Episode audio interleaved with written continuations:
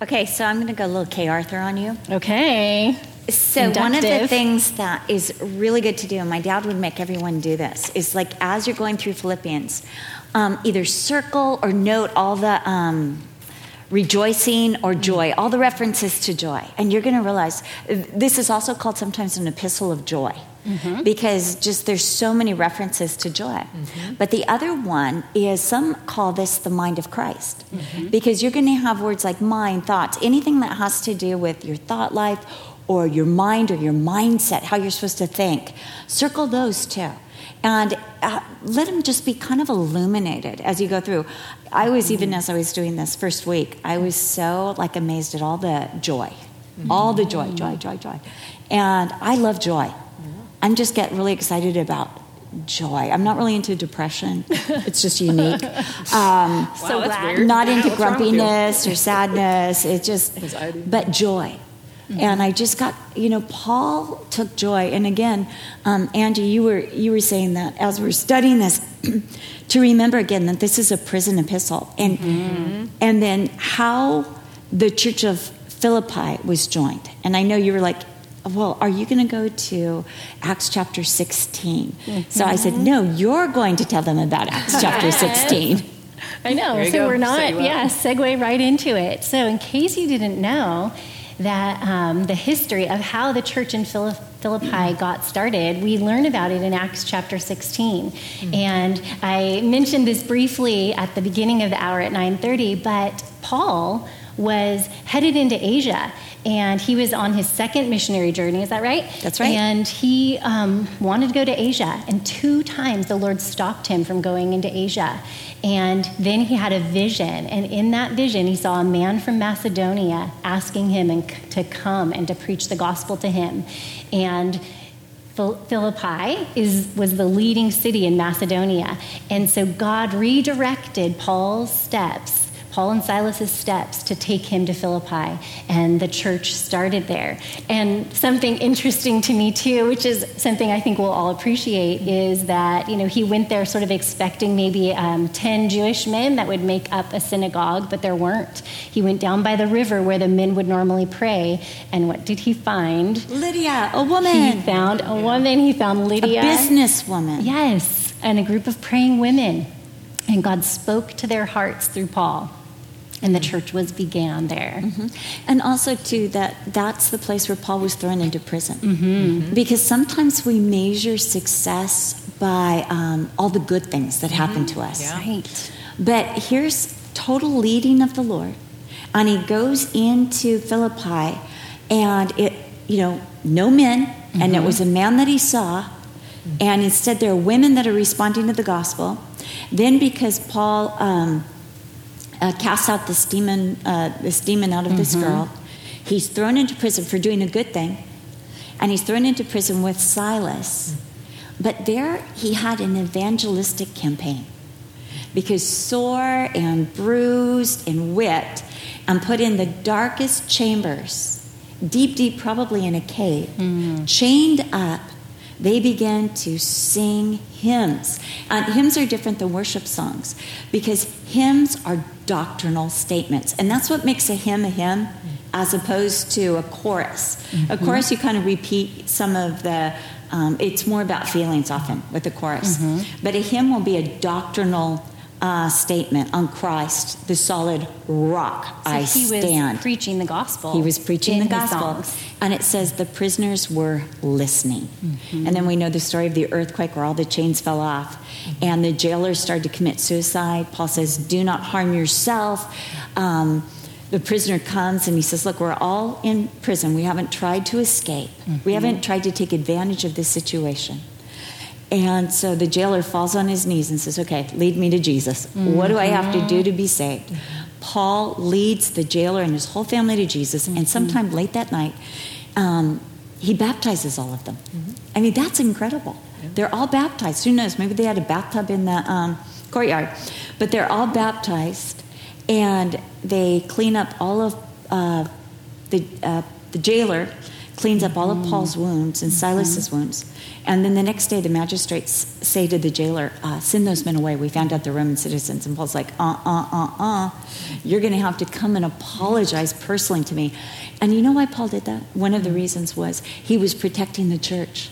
He was safeguarding the church because by putting, like, I'm a Roman citizen and I'm in a Roman colony, you had no right to do that. He's all of a sudden put a protection on that jailer and on all those people that are just saved. Because he was wrongly imprisoned. Right, an incredible move. So they can't afford now to put any of those new believers in prison. It's like, I mean, it's incredible. But that's the birth of this church. Yeah, the foundation. And from that moment on, these people committed to supporting Paul. You know, Lydia, through her business, the jailer, committed to, and maybe some of those prisoners who heard the gospel, they committed themselves to supporting Paul in his missionary endeavors. Wherever he went, the support of these Philippians would go. And so we see that with the introduction. How does he identify himself in the first verse? He identifies himself differently than he does in a lot of his other letters. Yeah. Are so I'm asking, verses? Oh, that's right. We just jumped straight in. Thanks for reminding me. It's okay. It's only two verses. It's not that big. So one of the things we always do is we read the passage, but we just jumped right into the background. So, Jasmine, why don't you go ahead and read those first two verses, and then we'll jump into what it says. Paul and Timothy, bondservants of Jesus Christ, to all the saints in Christ Jesus who are in Philippi with the bishops and deacons, grace to you and peace from God our Father and the Lord Jesus Christ. Very simple. Yes. Wasn't that big a deal? Straightforward. Okay. So how does Paul identify himself here? Yeah, as a bondservant, like you said, differently than usual. And, you know, as Cheryl's mentioning, that the mind of Christ is a big theme in Philippians, I think. Like, part of that mindset is that of a servant and the humility. So good. And so you see Paul kind of even, this is like a little foreshadow there of that heart and mindset. And the fact that it's a choice to be a bondservant, you know, that you choose that. It's not just like forced on you like slavery or something. Right. And so I love that. You make the choice. I want to be a bondservant of Jesus and take on that mindset. So. And he also brings Timothy into it. He's like, this isn't just from me, but this is also from Timothy. And it's interesting because Timothy was in Philippi, but he didn't go to prison. He wasn't put in jail. In Acts chapter 16, you have Timothy there. And so I find that interesting because this was a church that they planted together. And it could be that even Timothy was comforting Lydia and those believers. Because remember, the church was then in her house. And that was the place where they all met. And so it's from Timothy who they knew. And he also is a bondservant. Yeah. One definition I saw, too, of just that doulos or that bondservant is this picture of one whose will is swallowed up in the will of another. And it's That's really cool. Laying down your own choices and your own plans and thoughts for the one of the other. And Paul being, a Pharisee and knowing the scriptures as he did, would have related this immediately back to Deuteronomy, where it was a voluntary, a bondservant, as we said before, as you mentioned, it's voluntary. Right. So the year of Jubilee or emancipation would come, and the servant would come to his master and said, I don't want to go free. I love you. I love my life in you. I love what you've given me. I love all the opportunities I have. And then that servant would be taken and have his ear pierced by his master. And that would signal that he was forever a bondservant. And a bondservant was more than a servant. Bondservant was actually a friend, advisor, and someone who would be accompanying the master wherever he went. So it became a very honored position because it was someone that the master trusted, not because he was getting wages, not because he was afraid, but out of love. And isn't that a better way to serve? That is. Love and so when he's saying doulos, he's saying, I'm not serving for the wages. For what I'm going to get out of it. I mean, obviously, prison. I'm not serving because of fear. This is love. Because it's such a good Lord. Yeah, that's what it spoke to me is my relationship with Jesus Christ. If I'm trying to earn salvation or if I'm trying to maintain good works to, have this religious experience, I fizzle out and I'm discouraged and defeated. But when my relationship with Jesus is out of love, it changes everything in the way that I serve him. It's more of that audience of one, that connection, communion, and serving him out of love. And then it becomes a joy. Yeah. You know, I want to tell a really quick story because years ago when I was serving in England, we had like all these people leave all at once. I think we had 8 people within 2 months. We just, it's hard to lose people when you're on the mission field. Mm. But we understood the reasons they went back and why they needed to get back. But I was complaining one day. I was on a train. I was going to do a Bible study, and now I'm all alone. Nobody's going with me. And I'm just having, like, just a complaining session, kind of like Jeremiah and David used to sometimes in the Psalms.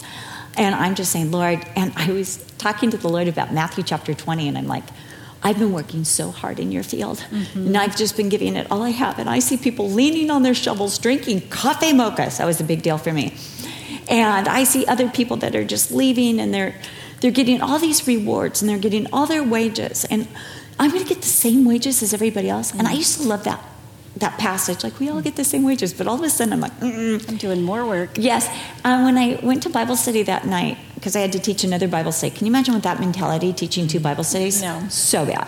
So I go to teach, we're having worship, and we're singing, I Surrender All, and I'm like, I surrender all. Yes, yes, I do. Because, you know, that's what I had seen myself doing. And the Lord goes, put your hands down. You are not surrendered. And I'm like, what? And the Lord began to speak to me. He said, when has our relationship ever been about the wages? Wow. When has it ever been about what you get out of it?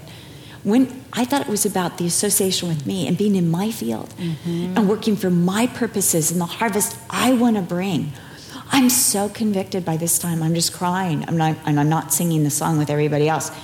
And I'm just repenting. And so, of course, I started the Bible study with a really big spirit of repentance and confession. But it was just the idea of it's not about the wages. It's about the association of getting to work for Jesus Christ and being part of the harvest he's bringing. And then you know what that does? You're not looking at what everybody else is doing or whether they get coffee mochas and you get just the black coffee. You don't care anymore.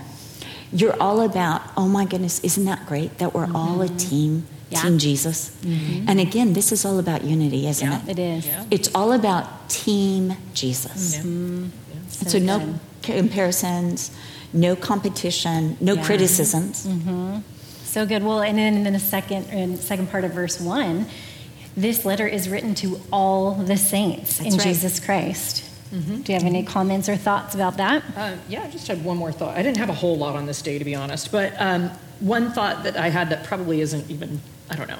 I just thought it was interesting that it says, in Christ Jesus and then in Philippi. And to me, that just spoke about the fact that we're in Christ no matter where we are. It doesn't matter if we're in Philippi or in Costa Mesa or in Oklahoma. Wherever we are, that doesn't really matter. We're in Christ, and our circumstances and our location really have no bearing on that, or on who we are, and you know what I mean, like what God wants to do. It's always about the fact that we're in Christ first before anything else. I like the word saints. The word saints, just like, I ever have like saints, and it means like holy ones or set apart. And I was thinking how simply we're set apart just by believing in Jesus. All of a sudden to this exalted position, and I think in the body of Christ, if we would begin to look at each other and say, you know, instead of saying, Sister Jasmine, Saint Jasmine, how are you doing today? You know, or, you know, if we saw each other as, you know, this is a holy one. Right. We are all holy ones. And to look at each other as holy ones, wouldn't that just like change our whole outlook? You know, to realize this is a holy one. Right. They're bound for exaltation. C.S. Lewis said something about that. Did. Like, if you viewed people as they would be in glory, you'd be tempted to worship them. Like, whoa, like, you know, it's just change our perspective. Yeah, of how we look at each other. Yeah, that's good. That's well, I like the in Philippi too. And then the thing I saw too is that's the only way that we're saints. Yes, it's back to that we're saints because of the work of Jesus Christ on our behalf. Yeah. All right, let's move to number 3. Considering these definitions of grace and peace, did you guys have anything to add for either of those definitions? I had so much, and I feel like sometimes we just skip over those things, like grace and peace. And they become like just bywords that we don't really understand or unpack. And grace is like so rich. I want to hear Jasmine's definition of grace. And then I want to hear yours, Angie. Oh, it's so funny that you just said that. I didn't really do a whole lot on this because I went on day 3 and 4. I was like, but day 1, I'm like, grace and peace. So I did say exactly what I did. So I'm just telling you all right now because we talk about grace all the time. I'm just confessing. Well, I confess mine. There's somebody out there who did the same thing as me. I know you did. It's like, grace, peace. Actually, I focused more on the peace. Sorry. I did too. Because I just like the thought of calm, quiet trust. And I was going back to Isaiah 26, that, you know, you have peace when your mind is, God will keep him in perfect peace whose mind is stayed on you because he trusts in you. So just the quiet, calm trust. I wrote a book on grace because it was so You did write a book on grace, so you probably have a lot more on that. And I have this one chapter where grace is more than. Mm-hmm. It is this, but it's more than. Like, it's salvation, but it's more than salvation. It's God's goodwill towards us. Like, he's looking at with favor on us. Not like, you need to improve, or you should stop that. Yes. But like with favor. Like when he says highly favored one to marry, he's saying highly graced one to marry. Mm-hmm. It's enabling power. But it's more than enabling power. It's God's grace that helps us to keep the law of God and to live a life that pleases God. It's his power. It's his blessing. It's his forgiveness. I mean, it's just so expansive. Mm-hmm. You could go on and on and on. You could. And to me, I see this too as Paul's beginning of praying. Because so much of chapter 1 is him praying. And this is, he's praying for grace and peace. We need to move on, but I just want to add one thing on peace, is it comes from the root word to join, which I thought was really interesting because it's about this partnership of grace, this partnership of peace. And so peace joins us together as one. It's so reconciliation. And it means that we're one with God. And when we're one with God, as John said, 1 John, when we have fellowship with the Father, we'll have fellowship with each other. You know, if you can't get along with your brother and sister, it's the vertical connection that's wrong, not the horizontal. Right. To make the horizontal right, get the vertical right. So good. So that's it. I just wanted to say, though, that, again, going back to grace and peace, this is God's greeting to us. This is God saying this to us. It's not Paul saying grace and peace. It's from God our Father. He's coming to us as a father, like a father who's so pleased, that's so excited to come home and see his children. My dad used to come in the house and he was always so excited. I had this thing where I'd be like, I'd hear the door and I'd be like, Daddy? And he'd be like, where's my baby? And I'd be like, Daddy's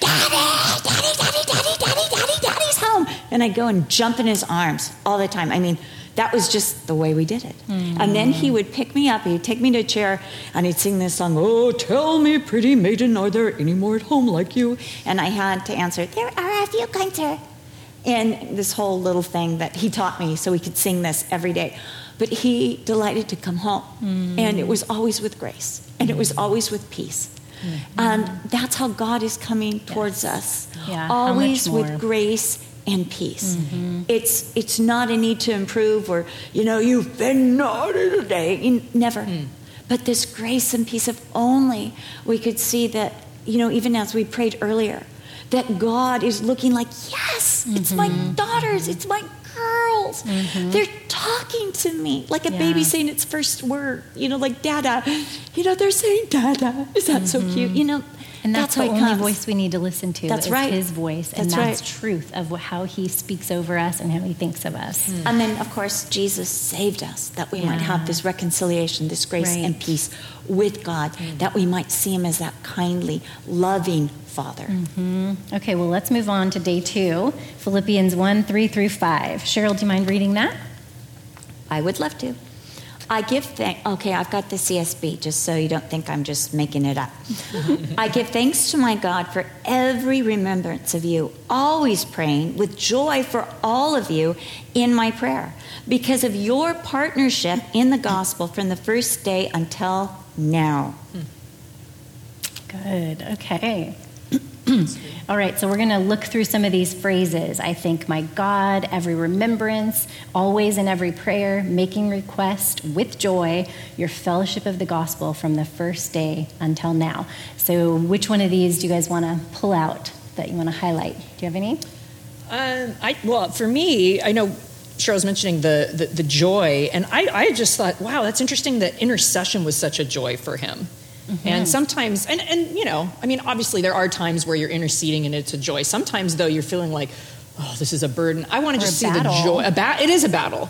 But to find the joy in it, that just really kind of struck me like, oh, that's really cool. And the joy that he had in their like-mindedness in the gospel. And, and I think we were talking about that, too, how this epistle is like to friends. You know, he's writing like, I love you guys, and just we're joined together. And I just thought, oh, that's just really sweet to see joy in intercession, joy in prayer. So nothing really deep there, but with the exception of Timothy, it's said that this is the most personal epistle that Paul wrote. Yeah.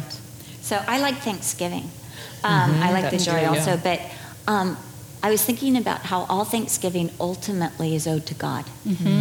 Yeah, but that he would thank the Lord for them, and that he would remember. He remembered, like, oh, remember how Lydia opened her heart to the Lord? Remember how Lydia opened her house to the Lord? Remember how Lydia fed us? You know, remember Lydia's enchiladas? You know, just kind of like this idea of like, remember Lydia? Remember the jailer? Remember how he responded? Remember how tenderly he washed our wounds? Remember the prisoners?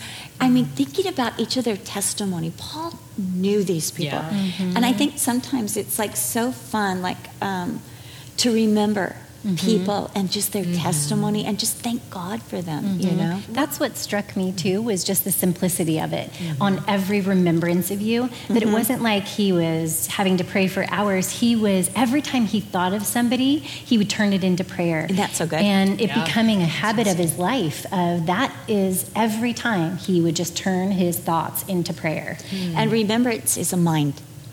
Remembering takes place in the mind. So there's your first reference to mind. And just the fact, too, that the Philippians, it talks about their fellowship from the first day till now in the gospel. And I was thinking about that, just their constancy. He's constantly praying for them. They had a constancy, too. And actually, I was thinking about that this morning. I was like, that's actually harder than it sounds. We're like, oh, they just kept their eyes on Jesus and the gospel. That's not easy. Look how easily derailed and distracted we are right now, like with our culture and stuff like that. And to keep your mind on the gospel is not as easy as it sounds. And so that really stood out, like that they were focused. And this is in a time when the church was going to start getting heavily persecuted over the next century or two. I mean, this wasn't easy. And Philippi was a Roman colony. And it's where all the veterans who had fought in any of the Roman wars pretty much settled. It was a nice area. So it was kind of a place for expats, so to speak. So what happened is it could be very dangerous for them as Christians, because you've got all these ex-military men who are, you know, Pax Romana, and their allegiances are to Rome. So for these Christians to stand is, it really was, as you said, remarkable. Super, So that's good. That was a good reminder to me. I noticed the persistence, too. So any other thoughts before we move on? Just, again, the partnership, the fellowship. He didn't see these people as below him or, you know, my little projects in Philippi. How are my projects doing? Or competition. He didn't have ownership. He said, you're my friends. We're co-laborers. We're co-workers. Again, we're going back to Team Jesus. So good. That'll come up again, I think. That's good. All right, day 3. There's a lot in day 3. Angie, would you read those verses for us? I'd love to. Verses 6-8. Being confident of this very thing, that he who has begun a good work in you will complete it until the day of Jesus Christ. Just as it is right for me to think this of you all, because I have you in my heart, inasmuch as both in my chains and in the defense and confirmation of the gospel, you all are partakers with me of grace. For God is my witness, how greatly I long for you all with the affection of Jesus Christ. Okay, so his declaration here. Confident, begun, good work. What are your thoughts on these? And will complete until the day of Christ. I liked the definition for confident, that in the Greek that implies being persuaded. And I was thinking about that phrase, and I was like, that means you've had experience, you know, a track record where you've like developed a persuasion and a confidence that, oh, okay, I've become convinced from my experience that God, you know, he who began a good work will complete it. And I just thought that's so true. That's so good. Like, as we develop a track record with the Lord, we become more confident because we're like, oh, he's got this. You know, I mean, look how faithful he's been in the past. And so I don't know, even when we go through hard things, it's like, oh, that's actually good because it's developing that confidence and track record so that we know whatever we go through later, God has this. I can trust him in it. So that just, so good. That encouraged me. I was just like, yeah, I can have confidence because of, and I like the word good. It's good. It's beneficial. It's healthy. It's productive. It's pure. It's wonderful. But I really went to will complete it. because God doesn't leave it undone or half finished. And I was thinking of Zerubbabel and Zechariah chapter 4, where, you know, the officials had come in and said, no, you can't finish this temple. And all they had gotten was the foundation laid. Mm-hmm. And Zerubbabel's like, you know, I don't know, because there's forces, there are people enforcing that you can't build this. But the Spirit of the Lord speaks and says, Zerubbabel laid this foundation, and it's Zerubbabel who will finish this temple. Mm. And as we know, not by might, not by power, but by my Spirit, says the Lord. And so Paul's trusting that exact same Spirit and confident in that same Spirit that what God has started, he knew God started the work in Philippi. Right. Yes. God did the thing with the jailer. God did the thing with Lydia. And God will finish it. And that's a place of rest. My takeaway was like, that's a place of rest. Because sometimes, you know, you lead like someone to the Lord and then you're like, oh no, I have to go here. Or I can't stay with you and watch your development or they're leaving.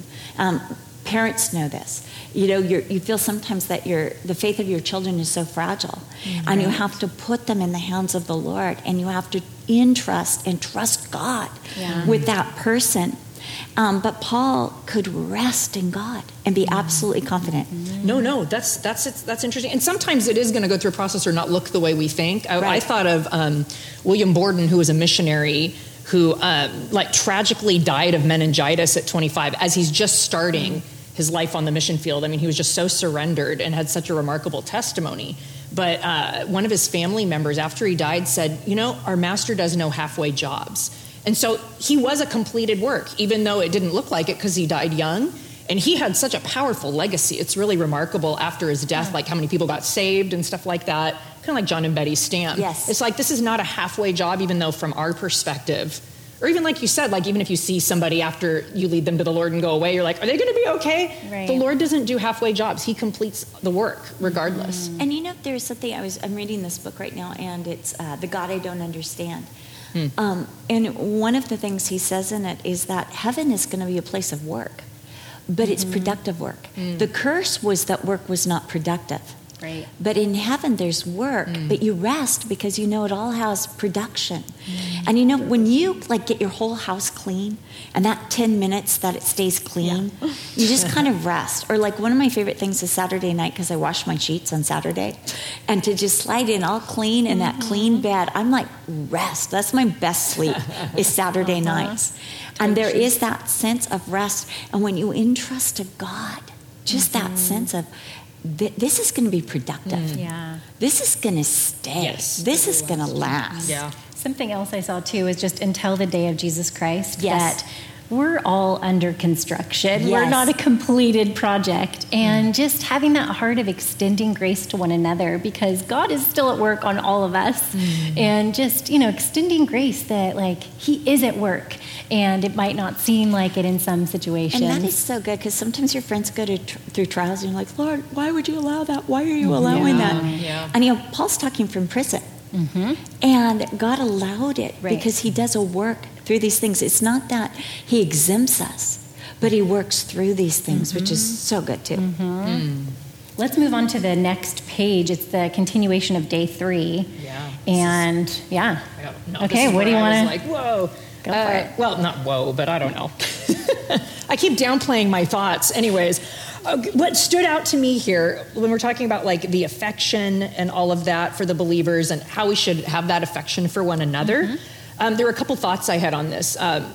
You know, I was reminded of Brian's message a couple weeks ago on Colossians 3, and that was such a good word on, you know, tender mercies, kindness, gentle, what was it? Humility, meekness, long-suffering, the attitude we're supposed to have towards one another right now in a culture that's so, we're so into cancel culture. And you see that kind of blame. And we see that extending into the church. Like, if you don't agree with me exactly and line up exactly the way I think, I'm canceling you. Right. And I'm like, why have we allowed that to seep into the church? And I was thinking about, you know, I've been talking to my church history students down in Murrieta about this sort of thing. When we look at the early church, the cool thing about the early church was that here's all of these churches all over the Roman Empire in very diverse cultural areas, because the Roman Empire was so vast. And yet they chose to have unity without demanding uniformity. And that's just something that I keep seeing over and over and thinking about. Like, can't we have unity without demanding uniformity on every little non-essential? That's once huge. Looked at Calvary, and I say once, looked at all the Calvary chapels and said, I love the diversity and unity. Mm-hmm. Yes. And that's what we've got to maintain. Yes, is really diversity important. In unity. I mean, there are some non-negotiables, like virgin birth. Of course. And, you know, God's creator. The word. Yeah. Yes. Inerrancy, infallibility. Yes, inerrancy. Yes. We don't budge. Mm-hmm. But there are other things that, whether you're pre-trib or post-trib, whether you believe God did the earth in a literal 7 days or in thousands of years, it doesn't matter. I mean, I know what I believe. And I'm pretty persuaded what I believe. I'm a total young earth person, which I get put down for that. But I don't put down the old earth people. And I still have fellowship. Right. I have a lot of friends that are Calvinists. Yeah. We still have fellowship. I'm not a Calvinist. Yeah. But we can maintain that, like you said, that love. But I thought about, too, Paul is the one who wrote 1 Corinthians 13. He defined love. Mm-hmm. Yeah. He said, this is what agape is. So when he's saying, I love you, or I have affection, it's not blithe. It's not just like, love you, mean it. Right. It's like serious. He bears all things, believes all things. He realizes there's hardship in the midst of relationships and still loves. Yeah. Mm-hmm. Well, and how, I mean, you know, like Jesus said in John, how are people going to know that we're his disciples? How are we going to look different? By our love for one another. And if the world looks at us and we're all arguing with each other and fighting over silly things, it's like, where's the, you know, what's the testimony there? Well, what is that reflecting? Yeah, so. And even just like the way he opened the book with referring to himself as a servant, when we love each other this way, that's serving one another. Yes. And it's such an example of Christ and who he is. Yeah, and that shows the world this is how to do it. And, you know, I love the fact that they're partnered with him. Mm-hmm. And it's chasing defense and confirmation. So he's saying, you don't have to go through this. You don't have to have my same experience to be a partner with me. Yeah. Mm-hmm. You know, he's not saying misery loves company. Or like, I've been in chains. What have you done for Jesus? Mm-hmm. It's none of that. He's like, you're right here with me. Yeah. I feel your prayers. And you're associating with me still. And that's good enough. Mm-hmm. That's it, you know? One of my takeaways, too, is just, you know, Paul is known as this tough guy. Yes. Like, people tried to kill him, and they couldn't kill him, right? And, I mean, he was bit by a snake, and he survived. But yet we see this tender side of him. Yes. And what I see, too, is just that God brings the best out of all of his children. And he brings the best out of us. And when we let his love grow in our hearts towards each other, it brings out the best in us. Anything else before we move on to day 4? One last thought on grace. I actually had a thought on grace here since I didn't have anything earlier. The grace to handle the chains and, you know, to, you know, in the defense and confirmation of the gospel, it says with me in grace. And I thought of that, like, I think you were saying that about, like, that, you know, you have grace as a strength to walk through those things. Yeah. And sometimes we're like, I don't know if I could handle this. I don't know if I could handle this trial. God will give you the grace when you're there, when you're in that moment. And he did that for Paul. And so I like that aspect of the grace of God. That's good. That's moving on to day 4, verses 9 through 11. That's great. Do you mind reading, Jasmine? On it. All right.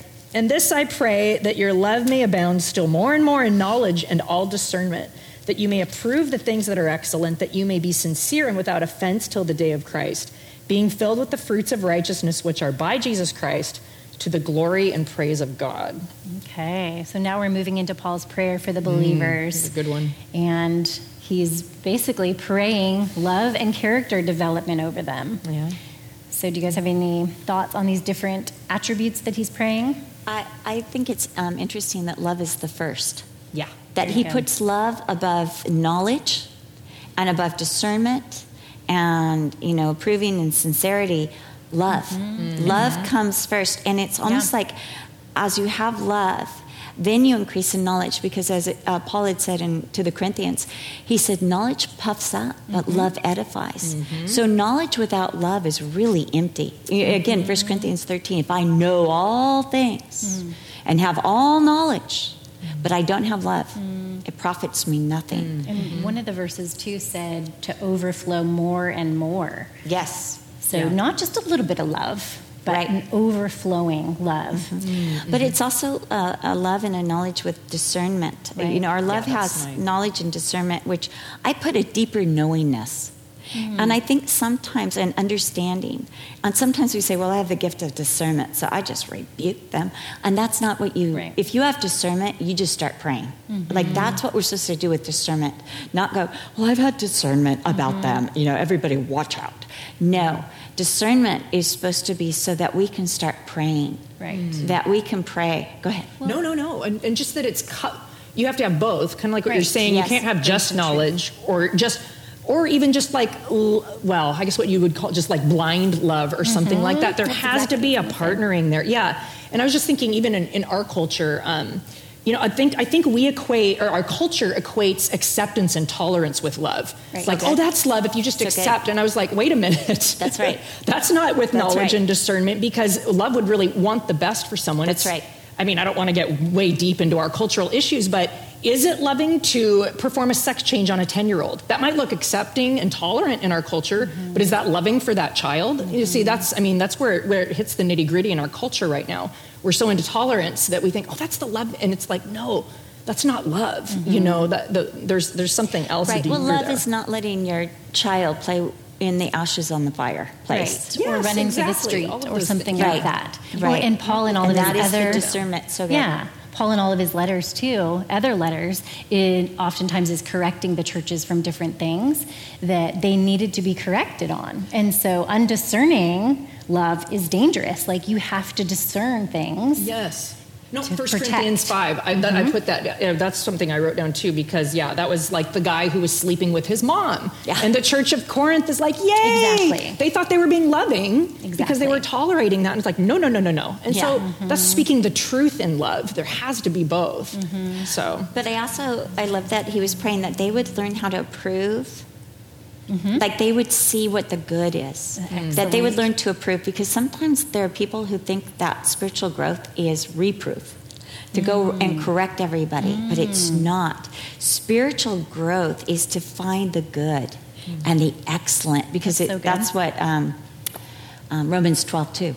To find the good and the excellent, and to approve that and bring it out. And then, of course, sincerity, that you're real. No pretense, no deceit, just absolutely genuine. What you see is what you get. I saw one definition, too, that it said when it's held up to the sun's light, it's found pure. And so when the light exposes it, there's an inner purity. Yes. And the sincerity is the inner righteousness or purity, and then without offense is the external one, like how we are with each other and our witness among each other. And then again, filled with the fruits of righteousness, going to Galatians 5:22. What's the first fruit? Love. Love. In fact, my dad used to say it's singular. It's love. The fruit of the Spirit is love. It doesn't say the fruits of the Spirit are. Right. But he said the fruit of the Spirit is love. And his contention wasn't really a contention. His opinion was that it was joy and peace, long suffering are all the fruit of love. This is what love looks like. This is the expansion of love. So I really like that. He says, I want you to be filled again with the fruits, this time the fruits of the Spirit, that, the love would just, and it would be from the Spirit. Yeah, we're just seeing a pattern here of love as being a foundational thing that we need to focus on. Yeah. And then I think, too, the fruits of righteousness are not like a superiority. Like, I've got the fruits of righteousness, and I never sin, and I'm like, because there was Jasmine and I, as we're doing church history, we're kind of right now in the Civil War with our podcast, Women Worth Knowing, and at that same time, there was a holiness movement, and these people actually believed that you could pray hard enough, and you waited for this moment of this anointing, and all of a sudden, you were holy, and you couldn't sin anymore, and you're like, oh, that'll get you in trouble. Yeah. Thanks.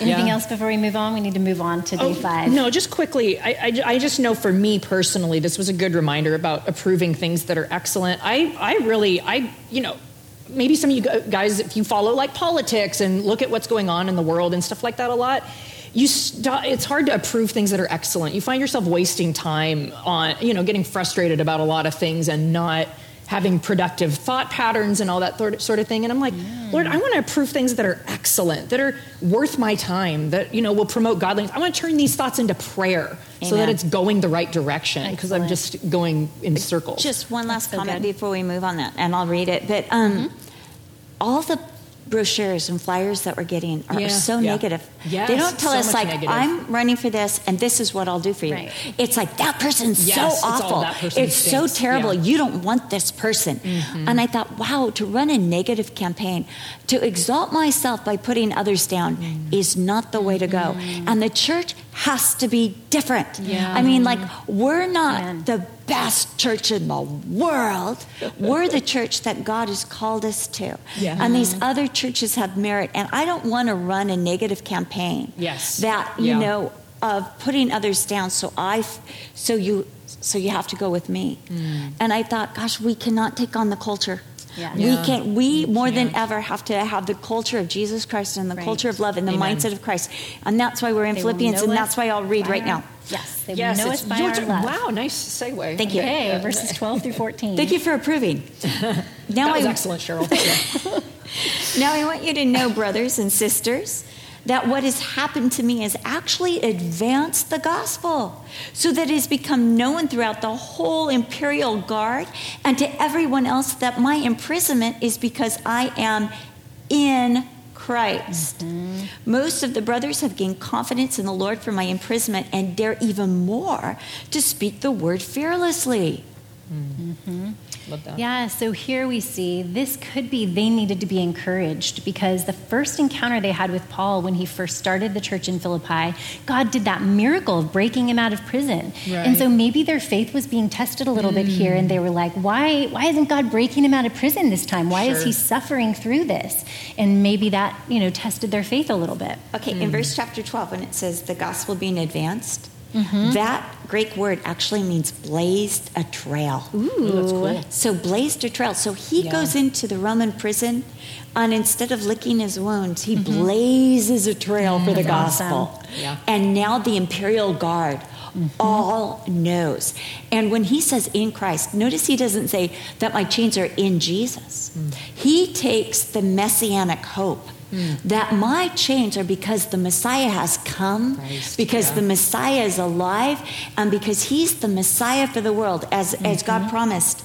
One of the first promises of the Messiah in Genesis was to Abraham, in your seed, all the world will be blessed. So here's a messianic promise that he's blazing a trail. So he's blazing a trail in Gentile territory, in the deepest, darkest, worst area, you know, and to the whole palace guard.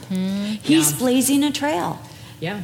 That was something I thought about, too, just the fact that he went to an unreached group. Like, who's going to reach these people? And even reminded me of people, I don't know, I think Brian was even sharing, just like people that are going to where there's protests and sharing the gospel with those people. Yeah. It's like, you know, we can't just run away from everybody. I mean, you know, as you're called and led, but still just the fact that, like, man, we want to reach those people for Christ. Mm-hmm. We want them to know the Lord. When my dad had to have his chemotherapy, I went with him. And it was like there were these men that were in there, and it was interesting because in the office, I just started asking them questions, and then I started sharing the gospel. And I said, Dad, why don't you take it from here? And they were such a captive audience. Here were these, they were the same age as my dad, very intellectual men. One was an architect, one was a writer, both of them atheists. And all of a sudden they're listening to the gospel because it's chemotherapy. And I remember leaving it, and my dad said, this wasn't the mission field I wanted, but this is the mission field God gave me. Yeah. Yeah. And he had seen everything as a mission field. And now this last... Yeah. No, that's such a great point. Actually, I know a gal... a family, my sister's married to a Scottish guy, and the family friend over in Scotland. And she struggles with... bipolar and a lot of mental illness and everything, but every time she's in the hospital, somebody gets saved. I mean, she's always leading. She just did 2 weeks ago. She led somebody else to the Lord because she's constantly having to go into the hospital for different, you know, just to get balanced out in her hormones, but she's just a radiant witness, and I just love her for that. I just think, man, what a cool opportunity. That's what Paul does. He takes, and I think sometimes we can see how the good things work for good, but we don't see how the bad things work for good. Yes. And that's exactly what you get out of here, to like keep our hands open. Like, Lord, this doesn't look good, but I'm going to give it to you. I'm going to dedicate even this trial to you and see how you'll use it for good. I'm not going to blame these other people for what I'm going through. I'm not going to criticize. I'm not going to put them down. I'm simply going to give you this and say, Lord, use even this for your glory. Yeah. Be glorified. Use me in this for your glory. And that continued surrender and just trusting God's sovereignty in every single situation. And you see, too, like he still has joy in the midst of it. He's not in the dumps, even though he's in prison. Yeah. And I read somewhere that he wrote the books of Ephesians, Philippians, and Colossians during this time. So, I mean, think about the blessing he was to the church as well. Yeah. The Imperial Guard, too, is the elite military force charged with protecting the Roman Emperor and his concerns. So they were like the first team of the emperor, and those are the ones he penetrated with the gospel. Awesome. And think of all the lives they would affect. Exactly. And I put, for my takeaway, because I just liked what I just put, don't waste or absorb hard places. God used even Paul's arrest, trial, circumstances, and imprisonment to herald the good news that Messiah had come. Paul's willingness to stand for Jesus as Messiah emboldened others to stand and speak out for Jesus, to testify of the gospel. Never underestimate the power of a testimony. Amen. Amen. And along with that, the part how it inspired others. And that's true. There is something about that encouragement. My best friend, she loves to go out street witnessing. I do too, but the fact that she likes it emboldens and encourages me. And so before COVID and all that, sometimes we would go out, like, let's go to the beach after church and just go share with whoever's around, you know, stuff like that. It's just like, it's emboldening when other people, want to go do that. But it's I want to share. Also, like, you know, the podcast that we do, not these blatant pushes for the podcast, but. But we're going to go for it. Yeah, let's need to listen. Come on, guys. Anyway, go ahead. But, you know, it's these women that we talk about that emboldens me in my faith. And I'm thinking, you know, I'm studying Amy Simple McPherson. That's for a couple of weeks from now. Oh, yeah. But, you know, because that's my background. That's my parents' background. I'm getting so emboldened. I'm like, well, Amy, really what I see is like, believe it or not, is a selflessness, a willing to like die to herself. Because some of the things she did on stage were like humiliating. It's like, I can't believe you're wearing a little Bo Peep costume. But my mom said as a little girl, it was the illustrated sermons that captured her heart for Jesus. And sometimes we don't want to like lose our reputation or appear foolish or, you know. Right. Like how David said, I'll become more undignified than this. Nobody really wants to do that, do we? Right. It's like, But when I read these or listen to, you know, you share, or when I'm reading and studying for these, my faith is strengthened. Yeah, totally. Mine too. Sorry, one more thing. Okay, I just looked. We're okay. We only have one more day. I don't have anything on that day, so it's okay. So the thing you said about how Paul wrote those epistles from prison, today's podcast, well, which is going to air later, but I'm going to talk about some hymn writers and how they wrote out of suffering. There's something about trials that, you know, if you give it to the Lord, like you were saying, if we give those hard places to the Lord, he can bring a lot of fruit out of that. Look at all the fruit that came out of these epistles in prison. And we're going to see, look at these, the fruit from these hymns is like, whoa. Okay, as these women were invalids, it's like, okay, go ahead. Ian Bounce. Oh, yeah. Ian Bounce is known, he was a chaplain during the Civil War for the Confederate. And he was, so he goes out, his very first campaign, he's going out with the Confederate soldiers. He gets arrested and put in a northern prison. And he spends the whole Civil War in a northern prison. And that's where he developed his prayer life. Was in a prison, and when he got out of prison, he wrote the book on prayer. And he prayed for everybody in that prison. He learned to pray for the North. He learned to pray for the South. He learned repentance.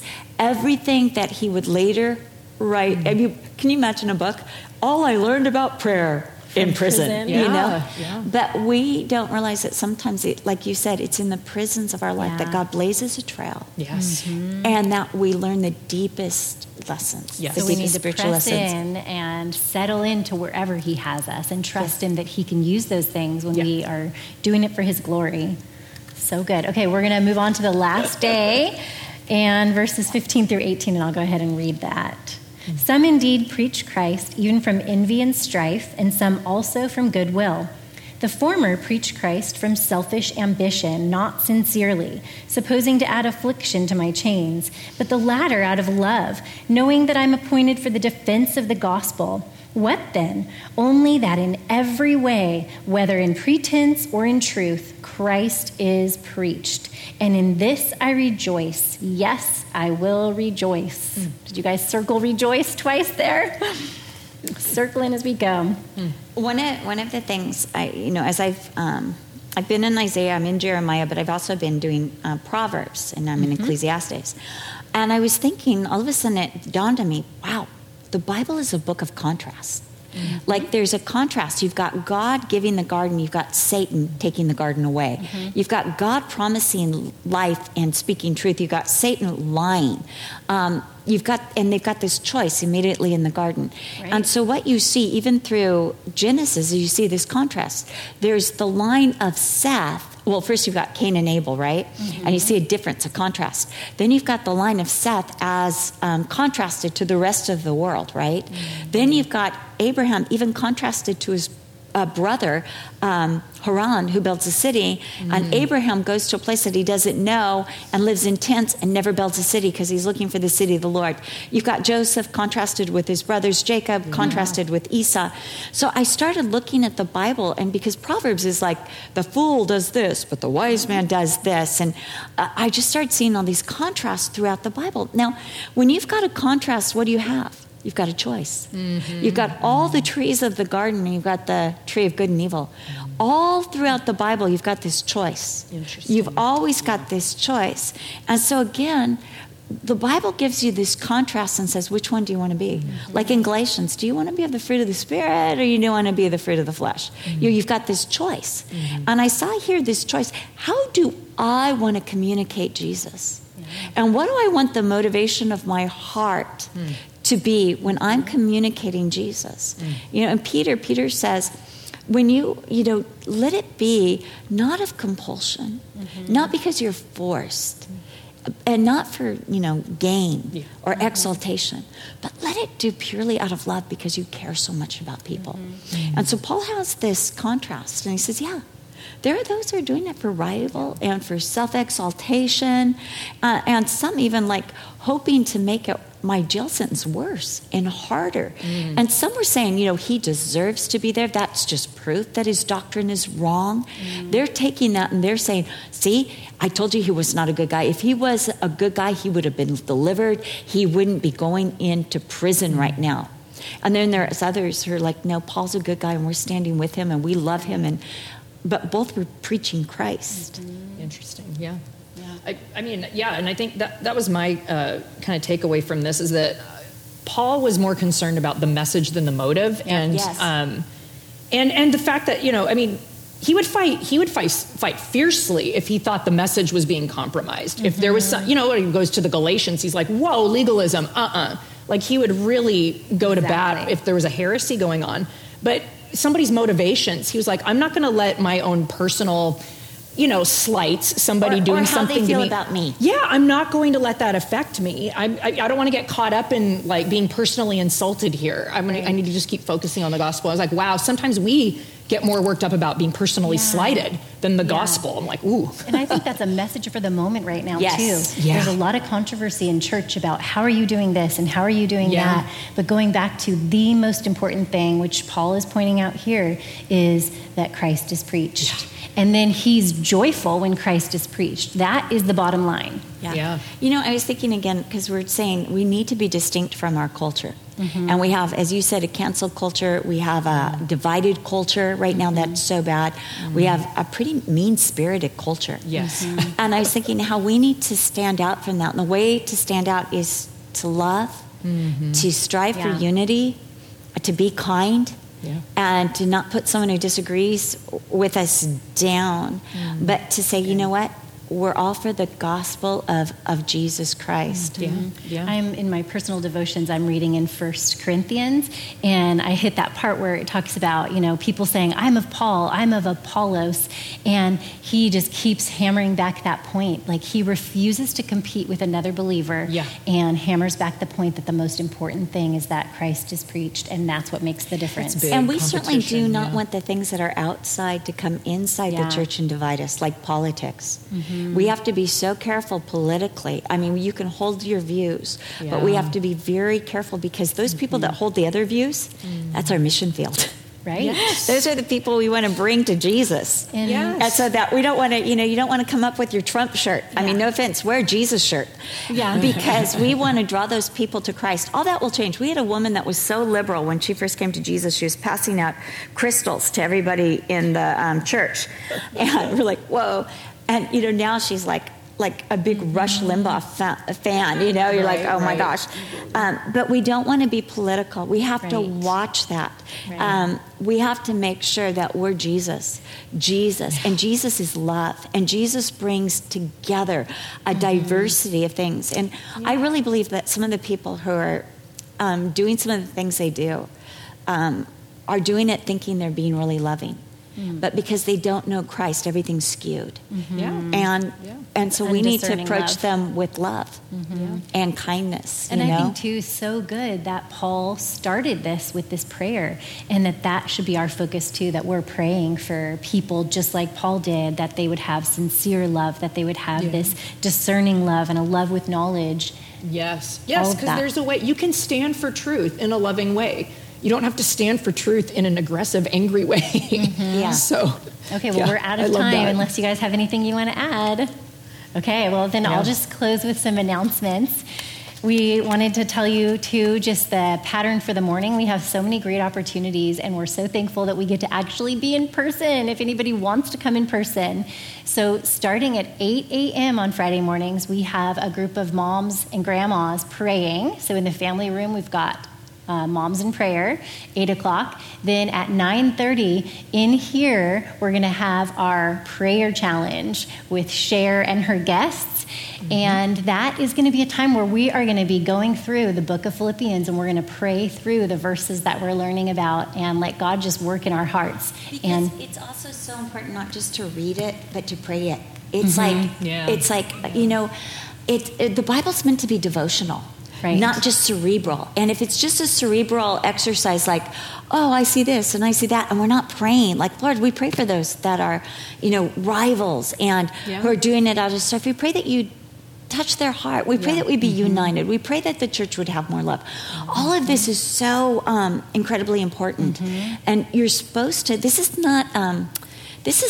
War and Peace. This is not a novel. Right. This is not the Encyclopedia Britannica, even though it is a book of truth. Yeah. It is a book that hits our spirit. It's a sacred book. Mm-hmm. It's the only sacred book. And therefore, it has to be a heart move. Mm-hmm. And therefore, it must be approached on our knees. It must be approached humbly, prayerfully. Like Lord, work this in me. See if there be any wicked way in me. You know? Because, I mean, of course we want to look like the nice little Philippians, but sometimes we're more like the, you know, rivals. Yeah. Okay, you guys talked about this, too, being like a meditative study, and so people are like, what does that mean? And so meditate is when you take Scripture and you read it and you learn about it, and then you take prayer and you pray.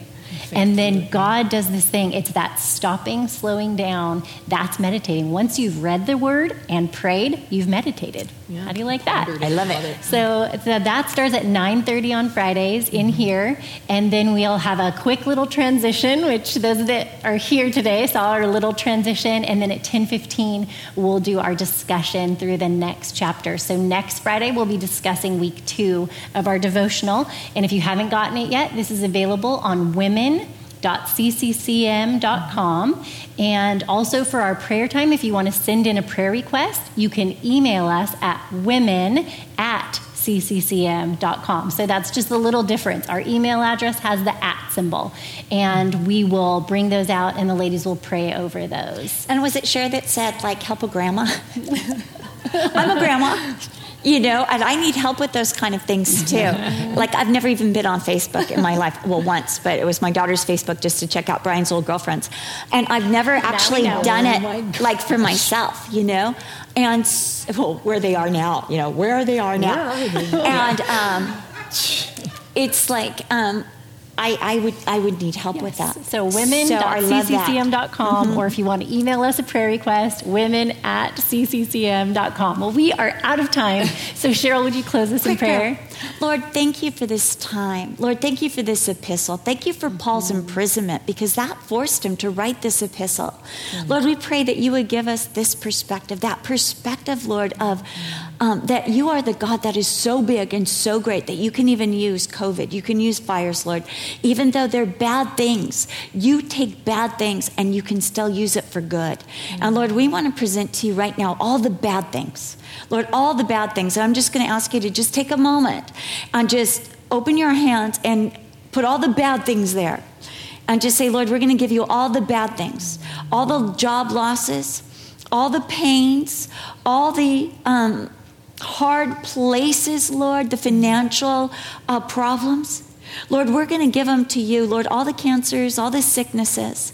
We're going to give them to you, Lord, all the bad things, and say, Lord, use these, even these, for the furtherance of the gospel.